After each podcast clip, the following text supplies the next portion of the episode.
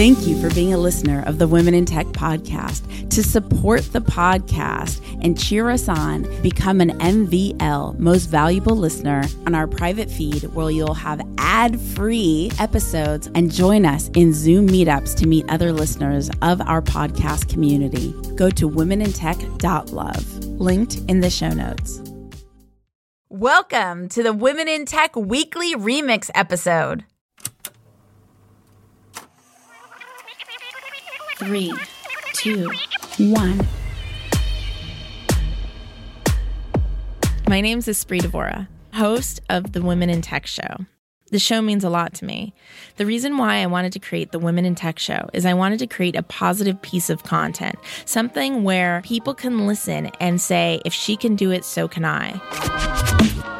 To connect and collaborate with extraordinary women in tech around the world, remember to go to the Women in Tech Facebook group at womenintechvip.com. That's womenintechvip.com. The best business resource I have is my mentor's private Facebook group. I've never found a community that cares more about one another's success. It inspired me to create the same thing for podcasters. If you're a tech company or startup looking to grow your podcast audience, I created getpodcastlisteners.com, a private group specifically to discover how other podcasters have grown their audiences so we could do the same. Check out getpodcastlisteners.com. That's getpodcastlisteners.com.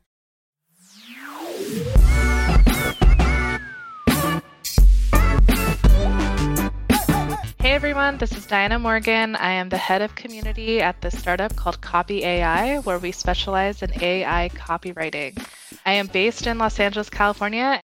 It's never the same, so that's probably why I'm in this type of profession. Uh, you know, having a community role is never about consistency excuse me there's different types of consistency. I think you have to show up be present and be around and available and that type of consistency is really valued but i think the projects programs and relationship building has to be on a constant cycle you know?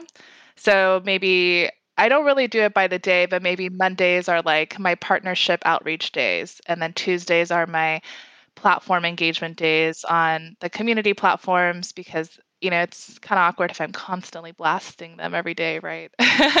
and maybe Wednesdays are my event days. Actually, Wednesdays are the days I've been doing going to meetups and stuff and in introducing myself, I guess, to other um, community members, especially during this welcome back to the world after COVID time. So you just have to keep it as an ongoing cycle. And I would say my weeks are more consistent than my days, if that makes sense. It's interesting. I batch up my days too. Like Mondays is a particular type of meeting but not really. But I'll have meetings. then Tuesday is my no meeting and focused on operations day. Wednesday is my official meetings day. Thursday and Friday are my podcast interview days. And so on Mondays and Tuesdays is typically like when I'm doing management or um, editing anything from the YouTube channel to overseeing the podcast episodes that, that our editing team does. Like, like every day I'm, fo- and then I also work on the weekends and every single day I I make space to prioritize self care and I work on the weekends because it's like a creative endeavor. Like podcasting to me is me being an artist, writing is being an artist. So even though this is my work too, it's also how I express myself creatively. So yeah, batching, huge. That's amazing. Not everybody knows what Copy AI is. So, what is Copy AI and how should we be using it? Definitely. So, Copy AI is a startup that launched around nine months ago. Uh, it started with our co founders, Paul and Chris, where basically uh, they were very into GPT 2, GPT 3 coming out, and there's a lot of traction across the internet and the world about what the, the models that OpenAI was developing. So, with the private beta access to OpenAI's uh, models, it launched a whole wave of GPT-3 startups to start, you know, coming up and a very niche type of startup in the world of, you know, SaaS and software as well.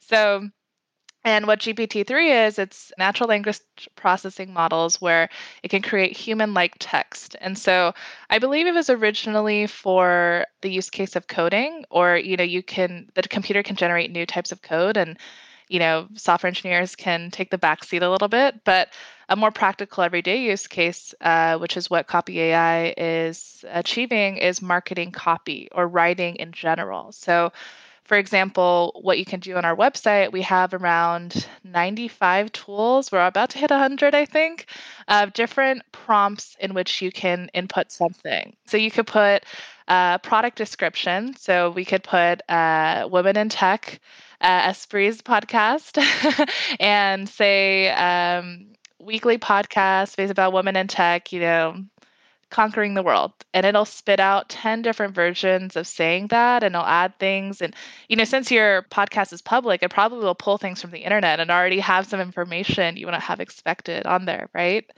The company started to take off because uh, the co-founders were very public about all of their numbers on twitter so their monthly recurring revenue the user acquisition just the quick traction was really amazing for I think a lot of tech Twitter, the tech community in general to see that.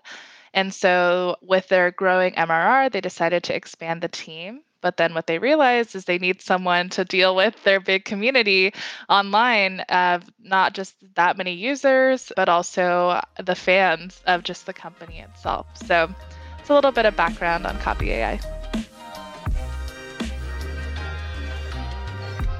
Hey, this is Amanda Light, co founder and director of growth at Nimblr.ai, an AI scheduling and communication platform based in Los Angeles.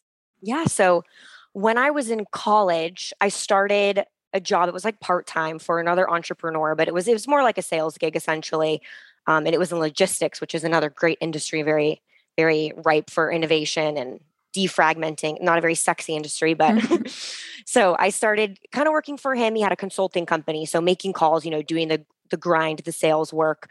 He was building this kind of marketplace, not really a silo, but in healthcare to connect in sorry in um, logistics to connect right. forwarders with shippers and customers, independent sales reps. It's very there's a lot of moving parts there. So I loved what he was doing. He on he inspired me, and so I kind of started with sales for him. And then he had this prototype, and he was after college. He was like, "Do you want to try this out with me and see if we can't figure out who to sell this to, how to sell it, what we need to change about it, what our product market fit is?" And I was like, "That sounds like fun. Let's do it."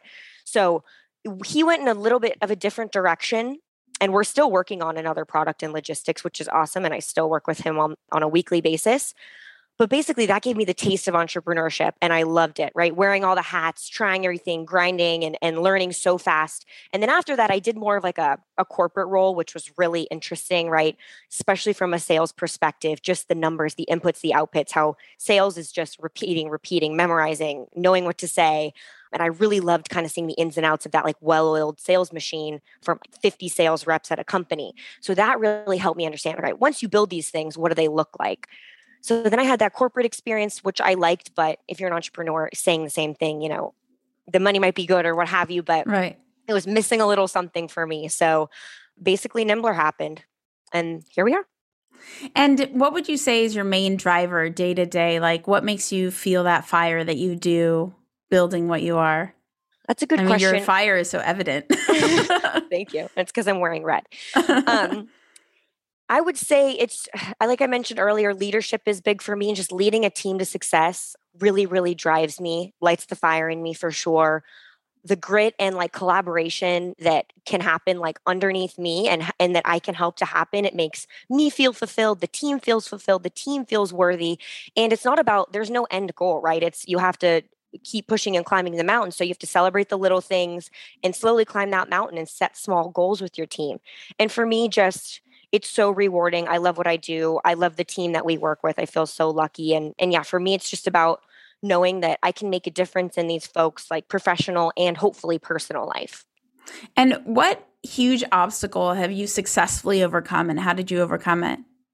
I would say for Nimblr, the early days, you know, we knew we had a problem that we were solving, but the hardest part, especially so for using an, the healthcare example, you're going into a real medical practice or a medical group with tens or hundreds of doctors, and that's serious business. They're not just going to let anybody through those doors. But when you have no success cases yet, you know, you're knocking on doors kind of.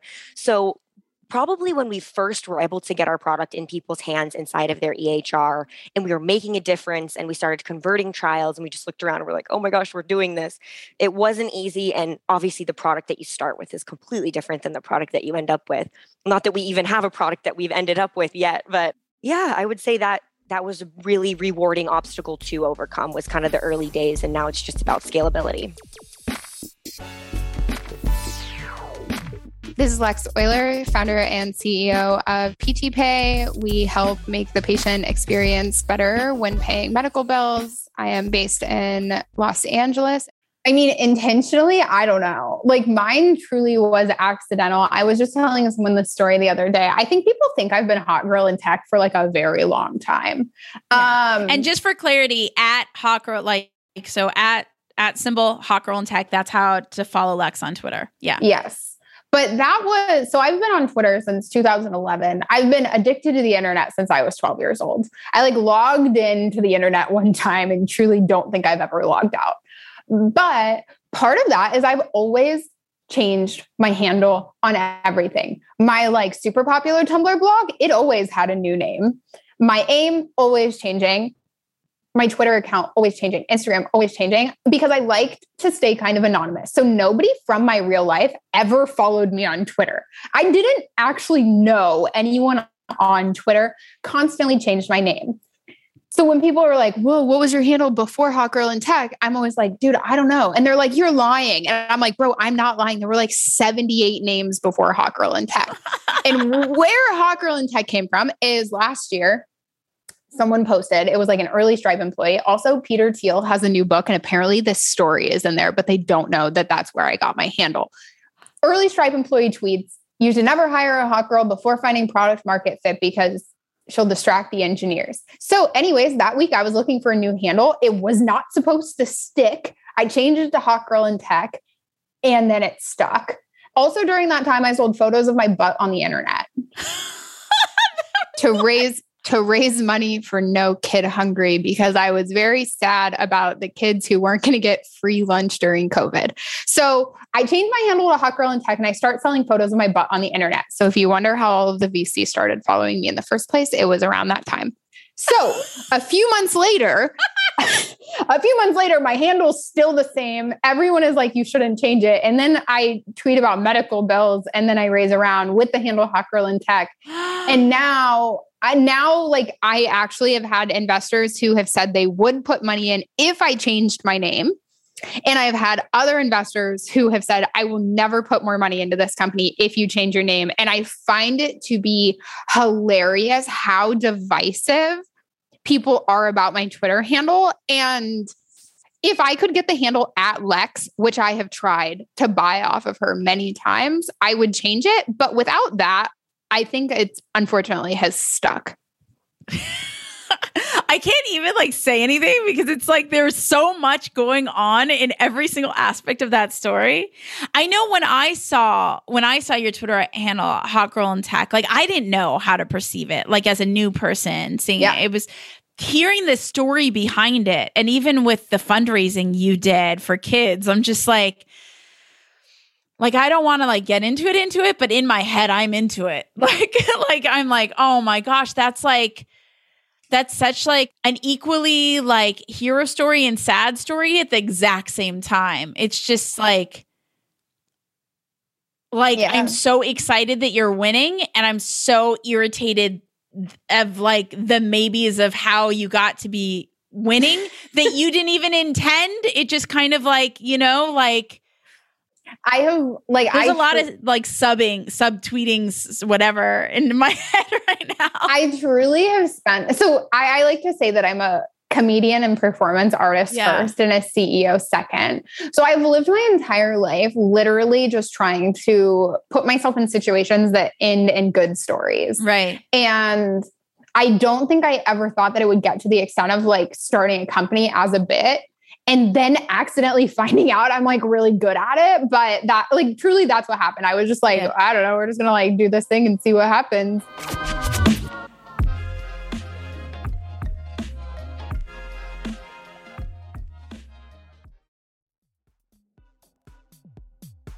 The Women in Tech podcast is hosted and produced by me, Espree Devora, with help from Janice Geronimo, edited by Corey Jennings, production and voiceover by Adam Carroll, and music from Jay Huffman Live and Epidemic Sound. The Women in Tech podcast is a We Are Tech.fm production.